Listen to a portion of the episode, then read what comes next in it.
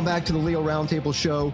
You know, I was um, sitting watching Fox News with my wife on Friday evening when all this crap was going down. So, the title of this article, of course, like I already kind of hinted at, Parler jumps to number one on the App Store after Facebook and Twitter banned Trump. So the social network Parler, and I already said it was a, a Twitter replacement. It's a network that mimics Twitter. It's now the number one app in the Apple's App Store. So again, we're talking about Apple and we're talking about Google. So it says that Parler's ballooning user base comes at a potentially perilous time for the company. Uh, and it talks about being removed from Google. So just kind of tell you, I'm going to skip the article and just go to the good stuff. We're watching TV, and you know, I think we're watching Sean Hannity's show, and um, he's talking about how Parler, who Dan Bongino, and and you know, I like the Dan Bongino show. He's a former New York cop, and he's also a former Secret Service cop. He's got the Dan Bongino show, and he's also an investor in Parler and in Rumble. So Rumble is like a YouTube equivalent, and Parler is just like Twitter. But a lot of people have been leaving Facebook to go uh, to Parler. And in fact, you know, like I just said, you know, they've been just growing, and they're number one on the Apple App Store. So we're watching, and Sean Hannity saying that they just gave, and I when I say they, I mean that Apple has just given Parler a 24-hour notice on Friday that if they don't institute censorship guidelines that Apple likes that they're going to take them out of the Apple App Store and make it unavailable. So I told my wife, I said, make sure that you've got, you know, Parler on all your Apple devices because it's not going to be available in 24 hours. And while we're listening to the show, a tagline across the bottom scrolls through saying that they have already been kicked off of Google. So I go onto my phone and go to the uh, Google store, and sure enough, Parler, there's a reference to it saying it's no longer available and luckily I already had it, you know, downloaded, you know, on my my Android device. So and and then of course, sure enough, since that time, uh, Apple has taken them off. In fact, from what I understand, Apple owned the servers that Parler was operating on. They took those down, and Parler's having a hard time finding a server company that'll let them go online because they don't want to piss off Apple. So Parler is offline. You can't even get access to it. And uh, you know, it, it's a sad it's a sad day in America where the tech giants are controlling a conservative talk because these conservative platforms that I'm talking about, like Rumble and Parler, they let anyone post on there, whether you're conservative or not. Uh, but anyhow, it's it's a uh, it's a huge hit. So I don't know where Parler's going to land. Hopefully they will. Um, guys, we've got about nine minutes left. David, you want to start us off on this? Um, gee, sounds sounds to me like the beginning of censorship but you know, in, in watching some of the and, and, not not hard right wing people either that have that have voiced concern about this and along with what I had said months and months ago that if this goes in this direction, um, these companies are going to, I believe, suffer along with the rest of the people around them, um, a exponential increase in what will be tagged as alt right or far right wing domestic terrorism.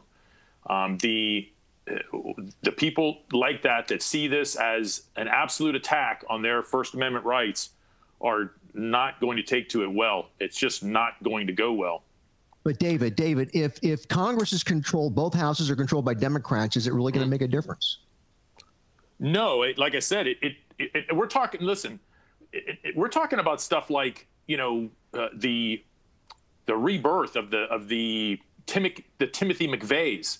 That's who we're talking about um, coming out of the woodwork. You know, the Unabomber type people that are those far fringe people on the right, as they'll be tagged, that are going to react to this sort of thing just in a in I believe in a in a horrific manner. I mean, Brett was in you know in, attached to intelligence uh, groups in, in the departments and stuff like that. There, it's got to be an enormous concern among uh, that segment of law enforcement going, guys, do you understand what you're what you're doing, what you're poking, um, how you're making going to make these people respond? Um, and it's just, I mean, the suppression of free speech is that is not going to end well. No, it, it just not. Thanks, David. All right, we've got uh, Brett, Ward, and Andrea. Guys, go ahead and jump in. Well, Chip, I think that to Dave's point, yes, they want this to happen. Yes, they want that fringe to grow bigger and bigger. The people who said, "Okay, this is it," you know, now they're censoring me. Now, now I'm going to fight. Yes, they want that. It's it's a self fulfilling prophecy for the Democrats. Okay, they push and push, and all of a sudden these people react now they can say, okay, all along we were right. See, we were right.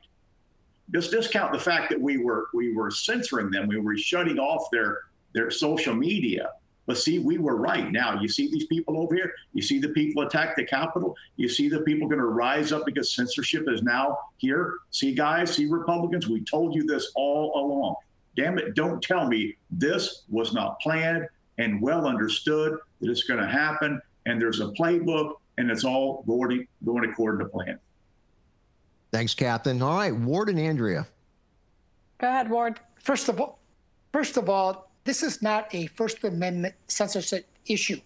The First Amendment only applies to the federal government and to the state governments through the 14th Amendment. Private companies can do whatever they want. Having said that, I am concerned about big tech censoring people and maybe there's some legal avenue through the antitrust antitrust legislation, that sort of thing. Um, I the Twitter cutting off Trump sounds hypocritical to me because they haven't cut off the government, uh, the Chinese government. They they let the Ayatollah in Iran say what he wants. They let the Venezuela dictator say what he wants.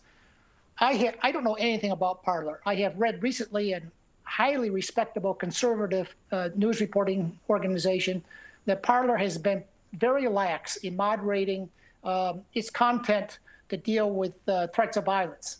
And it looks like to me now Parler is trying very hard to, to correct that because of the problem they're having with the with the other companies. Ward, you're on Parler, you know, through the show and stuff, and we've been on for you know for a uh, what two three months in anticipation of something um, you know happening with our you know YouTube and our Facebook arrangements and and Twitter because you know, as as we've been reading and, and you know, Ward just touched on it, President Trump has been permanently banned. And of course, uh, just recently, the uh, you know, uh, Levin and uh, Bongino left Twitter, and you know they're on Parler, so it's they've taken a huge hit. Andrea. Uh, first of all, I think everybody should be terrified of all of this. I think it's very scary that they're, you know, they want free speech. They want to be able to say whatever they want to say, but yet they don't want to hear the other side. I, you know, I agree with Brett. I think that this is all planned. I think that this is, you know, this is what they want, and they want to see people react. Um, unfortunately, people have been saying for a long time that this is getting bigger than us. These these you know companies have gotten to be too big. Um, Amazon was actually part of shutting Parler down and Amazon pretty much runs the world right now. So you got, you know, Amazon, you have Twitter, you have Facebook. So I, I don't, I haven't quite figured out. Um, I know that fine, you want to say these are private companies, but they do have laws that they have to abide by, and there have been federal things that have been filed. Um, I know that I'm trying to follow those. I haven't quite. Um, I was actually trying to watch some of that this weekend. Um, I do think that, you know, like with Parler, they were saying that they're trying to accuse um, Parler of um, coordinating the violence and that that's what they're trying to shut him down with.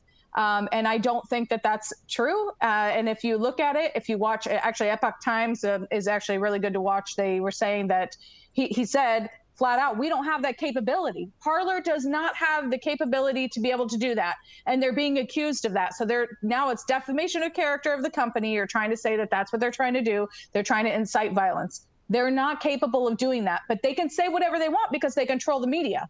So you have Twitter that you have Twitter, you have Facebook, you've got all these big tech companies, you know, all the companies that can sit there, they can say whatever they want. Because who's where else are you going to get the information? Who are you going to listen to? They even said, "Be ready, we're going to mail stuff out because there's no other way." Well, that's going to get shut down because we have problems with the U.S. Postal Service. I guarantee you, if Republican, you know, paraphernalia is coming to my house, it's not going to make it to me. I received something in mail the other day that was shredded because it was conservative. I, I it's a it's a huge problem. It's too big. It's too big. People need to start waking up and and pay attention. Well, before thanks, Andrea. Before uh, Brett and David go, uh, Parler is backed by conservative billionaire heiress Rebecca Mercer, and founded in 2018. They, um, of course, started getting spikes uh, when Trump got, you know, um, actually when there have been social media issues because of President Donald Trump that started back in November. They have 10 million plus users, according to the Wall Street Journal. And the CEO is John Matze. So you got about two minutes, guys. Um, Brett, start us off. Uh, well, then if, if, she's that rich, why why can't she? Heck, I'd, I'd pay to be a subscriber, form her own company uh, for the own internet service so it can't be disrupted by uh, Amazon or Google and, and, and, all those places. And I, I agree with Ward about the whole speech.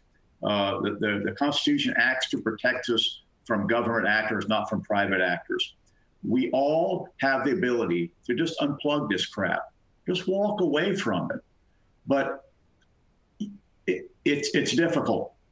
The the money that I spend on Amazon to buy crap I do or don't don't need is helping to fund Amazon to cut off the web the the, the social site that I wanted to be a part of. My money is doing that the money that I pay for Google, that, that I use a lot of Google services, I I am in essence paying, helping them to close my own voice. And it's driving me crazy. That's the part that bothers me is, is that we are feeding them the money that they're using to act against us. Thanks, Captain. And of course, you know, we need them with the show and without those formats, you know, we don't have a voice. You know, we we're reaching nobody. So, uh, David, you've got around 30 seconds. Yeah, super quick. Ward, of course, is correct with the free speech and, the, and versus the government issue. Um, and it will not be the government that these far right people attack. It will be uh, Google sites, it will be Amazon, it will be Twitter sites, it will be Silicon Valley that they try to burn down um, as being the great evil, uh, just like uh, Ted Kaczynski did, the Unabomber against technology. Um, it will be that that will come for them. I have a bad feeling. So be careful. All right. Thank you, Corporal. Hey, we're going to take another commercial break, but we will be right back. I would like you to check out Column Case Management's NIBRS compliant records management application and their applicant tracking software. So, some of their biggest clients are Chicago PD, huge agency, New Orleans PD, but their typical agency has only 15 to 30 investigators using their software. Their data is easy to enter and manage, and you can quickly drag any size attachment, including video, into your case from a desktop, laptop, or even a smartphone. They also have a 24 hour help desk. For a limited time, you can mention Leo Roundtable for a free two year subscription. So visit columncase.com or schedule a free demo by emailing info at columncase.com.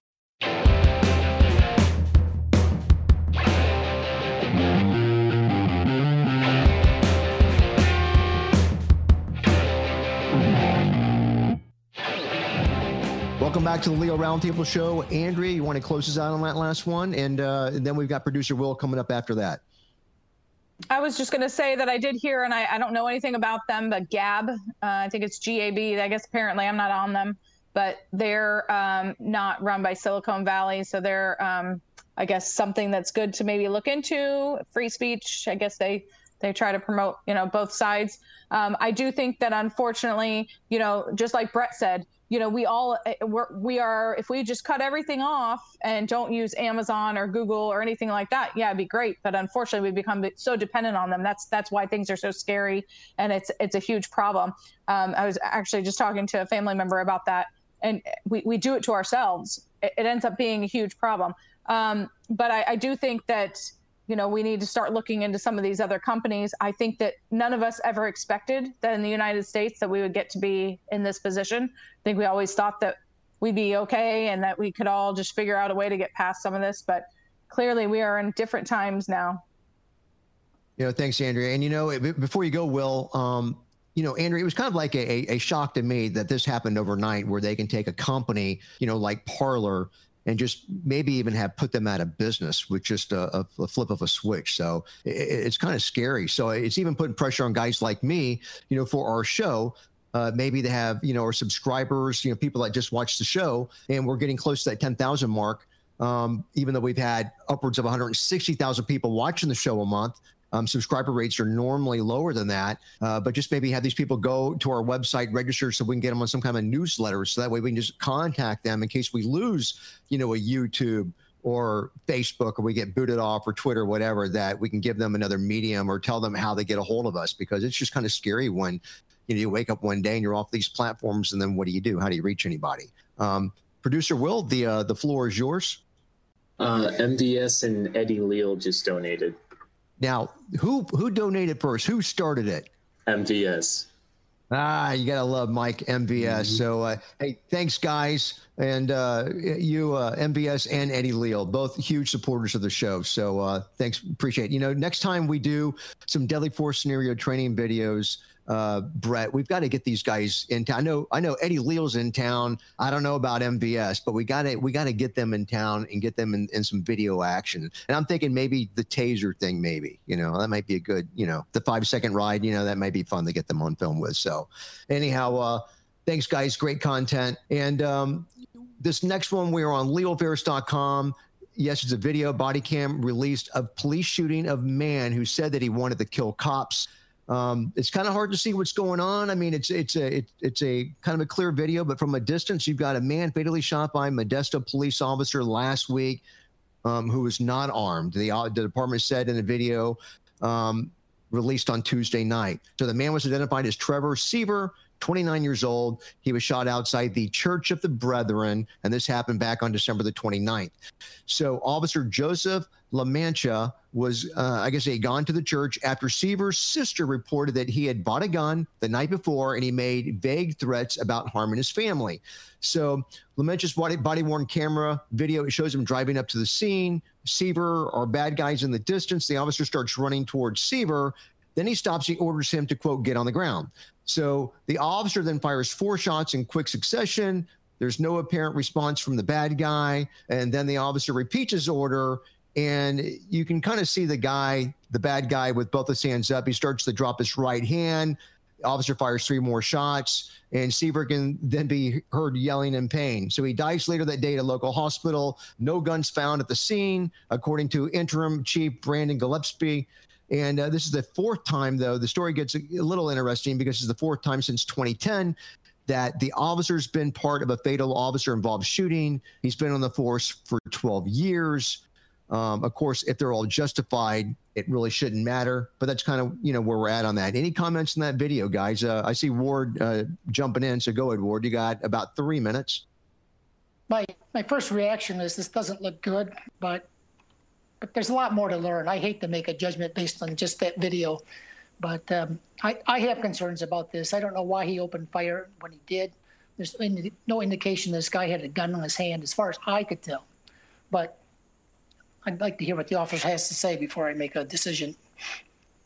Everybody in the show is waiting for David to unmute his mic and to, you know, to give an opinion on this. You know, uh, what I will throw out there is that um, the officer had reason to believe the guy was armed, you know, given the call from the sister. And uh, at least in the second point, I saw I couldn't really tell on the first first point because of the distance, but from the second sh- second string of shots, I saw the guy lower his hand uh, to where I expect the officer to say that maybe he thought the guy was going for a gun, believing that he had a gun. But uh, but David, your thoughts? You know, I'll go with with what Ward said uh, with him on that. I mean, the video is is not very clear. Um, although you don't, so you can't really see everything the police officer's seeing. The guy's behind some bushes a little bit. There's some stuff between him and and, and all that. I, and, I, and it's very difficult. And it didn't say how far away the officer was when he fired. So, did he have a clear view? Could he see what was going on? Was he just reacting to, to information that he had been told? All of that, you can roll into it. But as Ward said, this is just starting to open up. We're just starting to get information about it. If you want to get into tactics, you know, it, it, seemed like the officer suddenly realized, oh, wait a minute, there's a couple of great trees over here that are cover. I should perhaps go there. And I was kind of waiting for him because I'm, I'm watching the video going, dude, there's trees right there. Go to cover. And he just stands out there in the open, racking off rounds. And so if, if you want to get into the tactics of it, okay, I, that's the first thing I saw was like going, go to the trees. And he finally went, oh, the trees. he went over to him.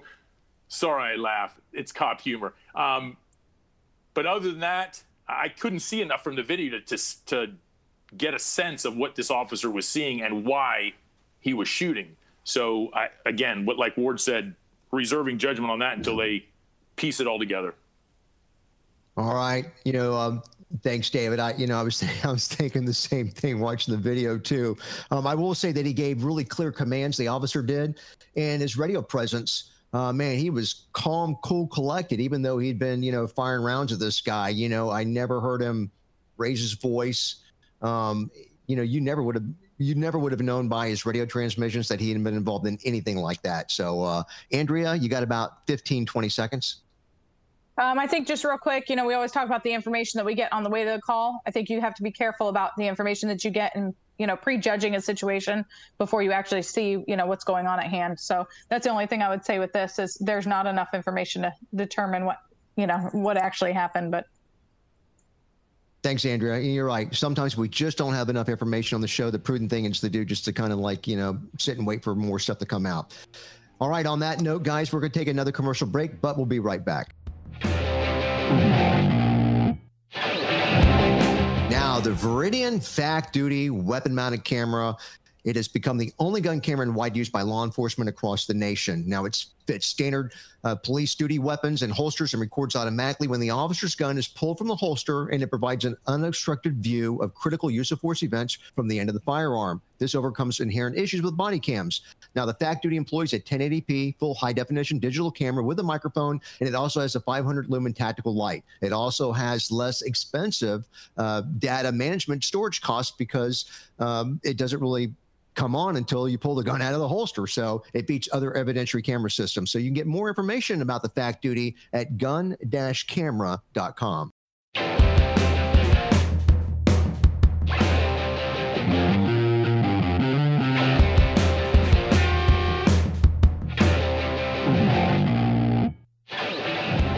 Welcome back to the Leo Roundtable Show. Captain Brett Bartlett, did you have something you wanted to add in the last one? Yeah, just real briefly on that last note, other than what everybody said, uh, I noticed that that gun looks like a Sig Sauer product. Uh, it's got some lightning uh, cuts on top of the slide. I've never seen that before in that kind of gun. Also, he has some very, very good uh, magazine changing skills, you know, and, and he upheld the old mantra reload when you want to, not when you have to. Did you see he did the one handed magazine? It was very, very nice. Very nice. You don't see that very often. Ah, thanks. You know, Brett Bartlett, firearm expert, and of course, you know, trained by Dan uh, Dan O'Kelly at gunlearn, you know, dot com. So he is the man. That's right. All right, guys. Thanks. Excellent uh, contributions, panelists. Let's go to our next one. We were back on policeone.com.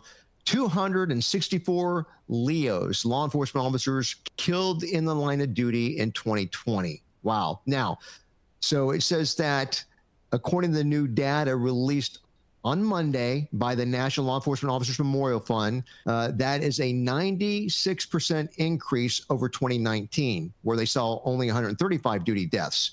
And so it makes 2020 the deadliest year for law enforcement since 1974. And according to the press release, the COVID 19 pandemic is responsible for the spike. The category for other causes of death, which includes COVID, was up 300% over 2019. And just some other highlights firearms related uh, fatalities claim the lives of 48 officers in 2020. That is a 6% decrease actually, compared to only 51 in 2019. And then traffic related fatalities increased actually 2%. So I thought that was interesting. So, uh, um, not excited about the additional deaths to law enforcement, um, but I'm glad that it's um, if it's going to happen, it's COVID related, not violent death related from firearms uh, David D'Agresta? Um, we say this every year, I think. Uh, guys and girls that are on the street doing the job, there's only a few things out there that you can control. Uh, one of those is uh, your traffic safety, wear your seatbelts, uh, be safe behind the wheel, things of that nature. Those things you can control. Everything else, your your training and a little bit of luck goes into it. But control the things you can. Be safe where you can. And with cars, that's the worst thing. Is is vehicle deaths? They're just absolutely uh, preventable, 100% preventable. A lot of the other stuff may not be. Catching COVID and, and passing away, uh, getting in a firefight and losing your life, a lot of those things sometimes are just um, that unfortunate part of the job thing that you have no control over You don't get to pick it, as Brett says, when, when the bad the bad guy gets to pick the time, you don't. But uh, vehicle safety is all in your hands. Thanks. Good point, David. All right, guys. If there's nobody else, we'll move uh, to a video, another video. Now, this was actually sent to us um, by Nikki B. So, Nikki, thanks for sending this. Now, it's actually on Facebook. It's the South Euclid Police Department, and it's their channel on Facebook. You know, it's a vehicle extra- extraction. So, love these things. The only thing missing, uh, Nikki, is a canine. But uh, anyhow, there's a lot of time transpires in this and uh, I made a note, and actually, Vicky, or I'm sorry, Nikki noticed it about about a 20 minute wait for the supervisor to get permission to actually extract this guy from the car. But on June 16th of 2020, officer stops a vehicle for driving with an expired license plate. The operator is also not wearing a safety belt, seatbelt. Now, after running the operator's license, they learn that the 22 year old driver He's a Richmond Heights man. He had multiple license suspensions and, of course, was not permitted to drive under the state Ohio law. So rather than arrest and impound the vehicle, though, or arrest him and impound the vehicle, the officer requests that the man uh, gets a licensed driver and he's only going to give him a citation and he's going to release the guy. But the driver tells him that he doesn't know a licensed driver, so they call a tow truck. And the video is from one of the officer's body worn cameras. And they also make note that at any point after receiving the citation, this motorist was free to leave. But of course, um, it doesn't work out that way. He doesn't get out of the car. In fact, for a lot of the, the video, he doesn't even want to communicate with the officers. And there's a lot of hem and hawing. I know this drives Brett crazy because you just give the bad guy more opportunities to sit there and plan, you know, your demise on what he can do to get out of this. And, you know, I guess I think most of us were fortunate enough to work at agencies to where, you know, or work for people that, you know, we don't have to call supervisors and ask for permission. You just take care of business as a police officer. And it's just really frustrating watching these guys waiting for a supervisor to give them the green light to extract this guy out of the car. But uh, any comments on that video? I know we've got uh, a little over five minutes or five minutes left, but uh, anybody? Uh, in fact, Nikki sent me when she sent me the email with the video, David uh, yes, she mentioned you by name and thought that you would go crazy, you know, watching, watching this. And she didn't put down no. grind out a molar, but she thought that you would, your blood pressure would go up watching the video. Listen, I, I was watching to see if Brett was gonna was gonna jump it or, or not. It's it's the same story that we see all the time. It's the either the inability or the unwillingness or the fear of doing your job for whatever reason and I understand it these days. I get it. Um, my supervisor oftentimes would wish that I called them more often before I did something that I did. But uh, you know, what, what, can I tell you?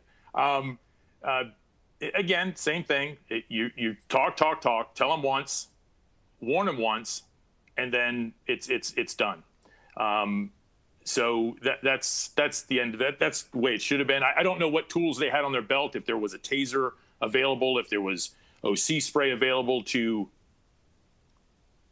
assist him in, in getting out of the vehicle, his decision making on getting out of the vehicle. But in the end, they finally got it done. It just took an awful long time.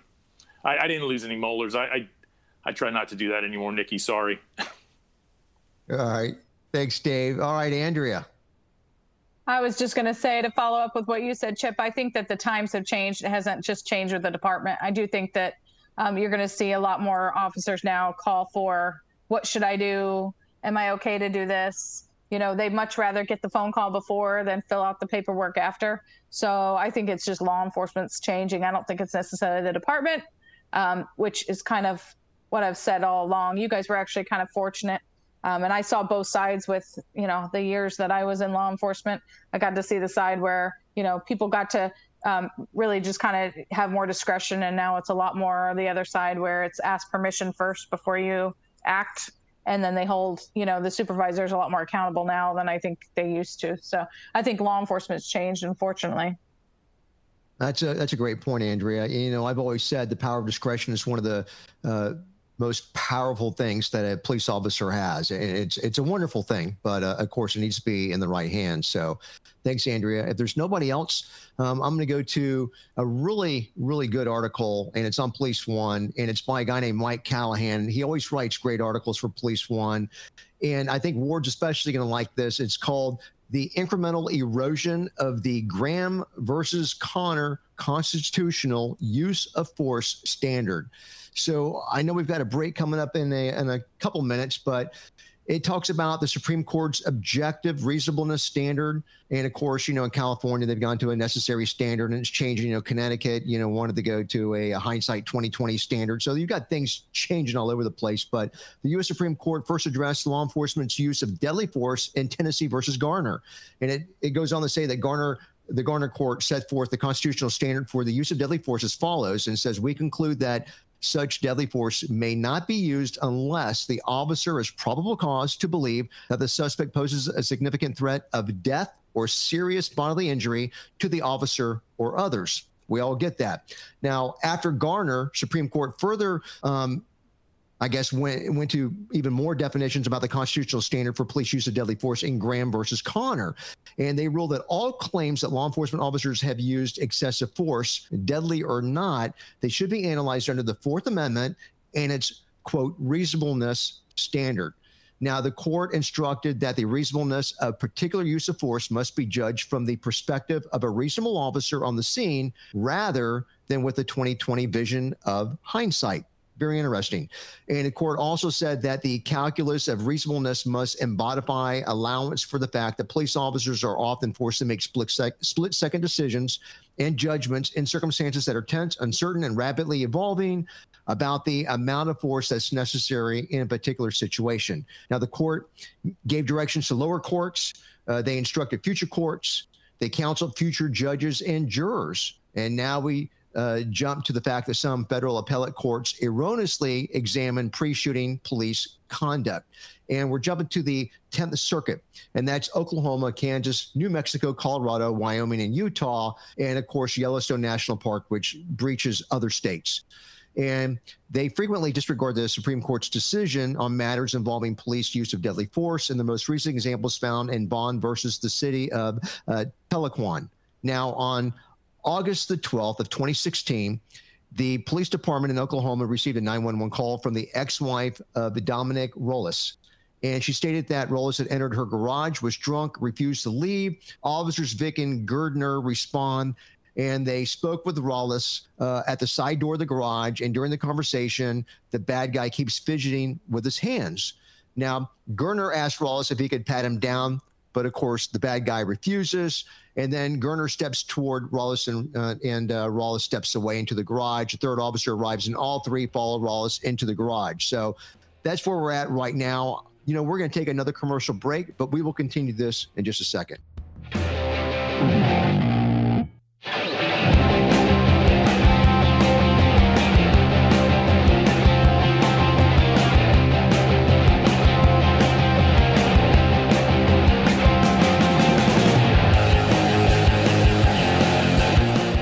Talk about industry leader and technology solutions for law enforcement is Guardian Alliance Technologies. Their software will cut background investigators' time in half. And we all know that there's a call uh, for more accountability in hiring and selecting officers who get to wear the badge. Guardian has developed a CJIS compliant background investigative software platform that actually helps weed out problematic applicants in record time. And with Guardian, the entire background check process is more comprehensive and much faster for both the agency and the applicants. No upfront fees or long term commitments. I strongly recommend that you visit them today at guardianalliancetechnologies.com.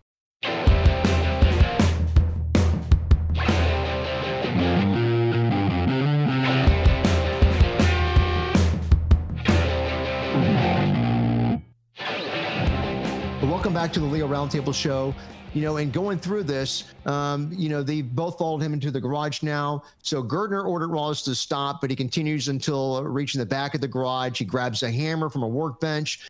He faces the officers with the hammer, and the officers now they back up and they draw their firearms. So he holds the hammer with both hands in a baseball type stance, and he's facing the officers. Drops his left hand, points it forward, signaling the officers to stop. Then he moves the hammer in his right hand and holds it just above his head. And so I'm thinking he's going to throw it, right? So the officers order Rollice repeatedly to drop the hammer. He repeatedly refuses, and instead he moves slowly to the officer's left, about eight to 10 feet from Girdner. So Officer Reed holsters the firearm, draws a taser. Reed takes a few steps towards um, and orders him to drop the hammer He doesn't do it. Rawls pulls the hammer back behind his head, uh, but was still speaking relatively calmly with one hand stretched out. In response to his movements of the hammer behind his head, officers Girdner and Vick fire several shots. He doubles over. He's still squatting. He raises the hammer again, and they fire one more round and finish him off. He dies.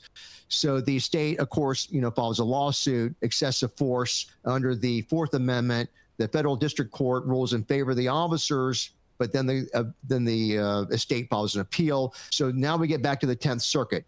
So they reversed and stated in their analysis of the officer involved shooting that the officer's conduct prior to the seizure or the shooting is also relevant to the inquiry. And the court explains that the reasonableness of the officer's actions depends both on whether the officers were in danger at the precise moment they used force, on whether their own reckless or deliberate conduct during the seizure unreasonably created the need to use the force. And the court also stated that its shooting examination will include whether the officers approached the situation in a manner they knew or should have known would result in an escalation of danger.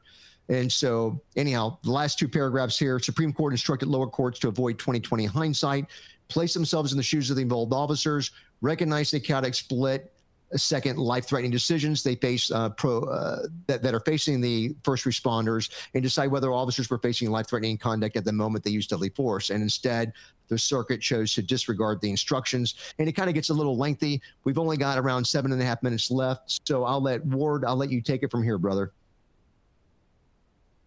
I generally like the articles written by Mr. Callahan. I I had doubt about this article, so I read the opinion. He's absolutely right. This is a very bad decision. Uh, it's based on precedent in the Tenth Circuit, which is also very bad. This case will make Brett in particular crazy. Uh, what what what it makes me crazy, not just Brett. Uh, what happened is these officers, there was a dispute as whether the officer stepped forward when the guy was in the garage or the guy retreated first. And what, what the 10th Circuit said is, well, the, the jury could believe that the officer approached the guy, he retreated to the workbench, picked up a hammer, and held the hammer back in strictly a defensive pass, uh, uh, uh, uh fashion. And the court said that uh, it applied a standard I don't think is applied anywhere else uh, it said it would look at conduct which is immediately connected to the deadly force and determine whether uh, the cops were reckless or or deliberate in what they did to provoke the confrontation. Um, if the cops were acting recklessly or deliberately, uh, then they unreasonably created unreasonably created a, a danger. What the Tenth Circuit decided here is that the jury should determine whether the cop step stepping into the garage was reckless uh, because it, it, potentially cornered the guy who then picked up a hammer and, and, and couldn't do anything. Uh, they also said it was a jury issue as to this is 2020 hindsight in my view, which they said you're not supposed to use. They, they, they said, well, it was a jury issue as to whether when the guy cocked his arm to throw the, throw the hammer, uh, whether that was simply defensive or not. This is, this is a, an absolutely crazy opinion. Um, now, that doesn't mean the cops are going to lose. Uh, at trial, there will be evidence that the guy said, uh, one of us is going to effing die tonight. The court refused to take that into account because they claimed it was disputed. That goes that goes to intent as to why he was raising the hammer. Uh, I myself uh, think this is ludicrous. I, th- I, I myself, if I were a cop, would not have taken the first shot, but I think that the, the cops have a, a good argument, a winning argument. Uh, I, I, the only thing that bothers me is the final shot. I think that ought to go to the jury myself. I, I do believe that there is a place uh, in the jury's analysis as to pre shooting conduct, but this is not it. Take, for example, an arrest warrant that's uh, uh, obtained fraudulently or recklessly, or they recklessly go to a wrong house. They do a no knock entry. They don't announce that they're cops the innocent, unsuspecting homeowner grabs his gun and shoots, the cops shoot back and kill him. Now, I think that's a constitutional violation where you should take into account the, the reckless behavior by the cops beforehand. But in my view, this case, uh, as a matter of law, the cops were not reckless and they should have been thrown out, in my view, uh, except I, I think the, the final shot should have gone to the jury. All right. Well, thank you, Ward. Is there anybody else on this one before we go to our, uh, another video?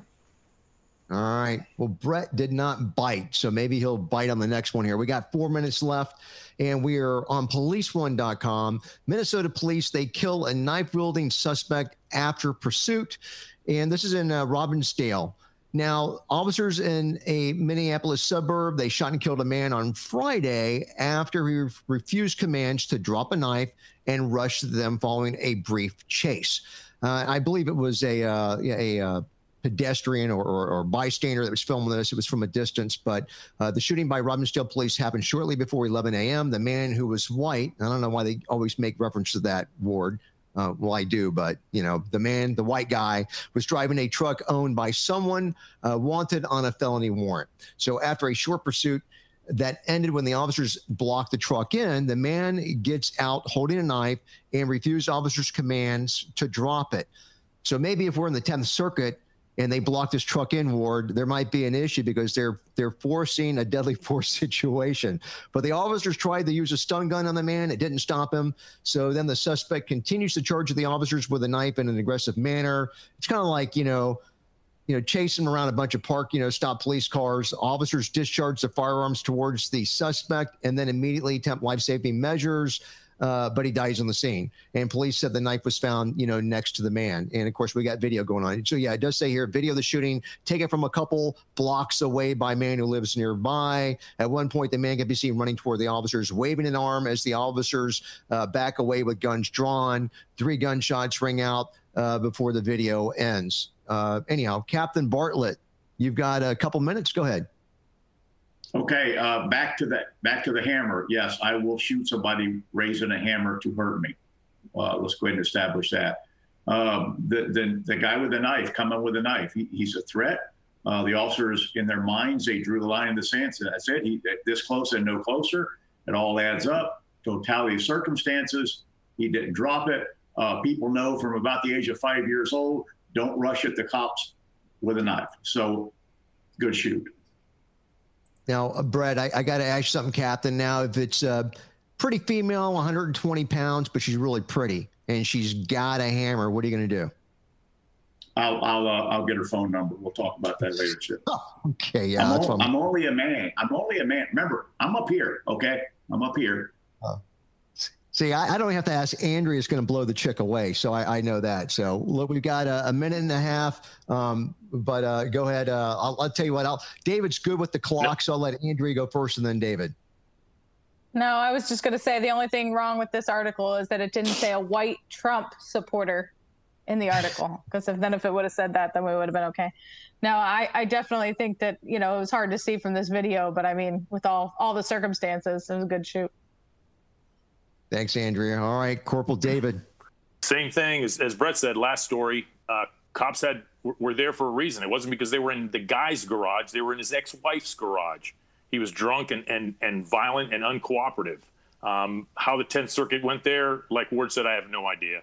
Same thing with the uh, with this other shooting. The cops were there for a legitimate reason. Guy pops out with a knife. I mean, there. Where is the argument here? Um, if, unless it was an AP article pressing the white versus black uh, thing again that Ward loves so much from the AP. All right. Thank you. Well, let's see. We got um, Ward Mythaler. You got 15 seconds. Well, actually, uh, go and take the full 30 seconds. Ward, go ahead.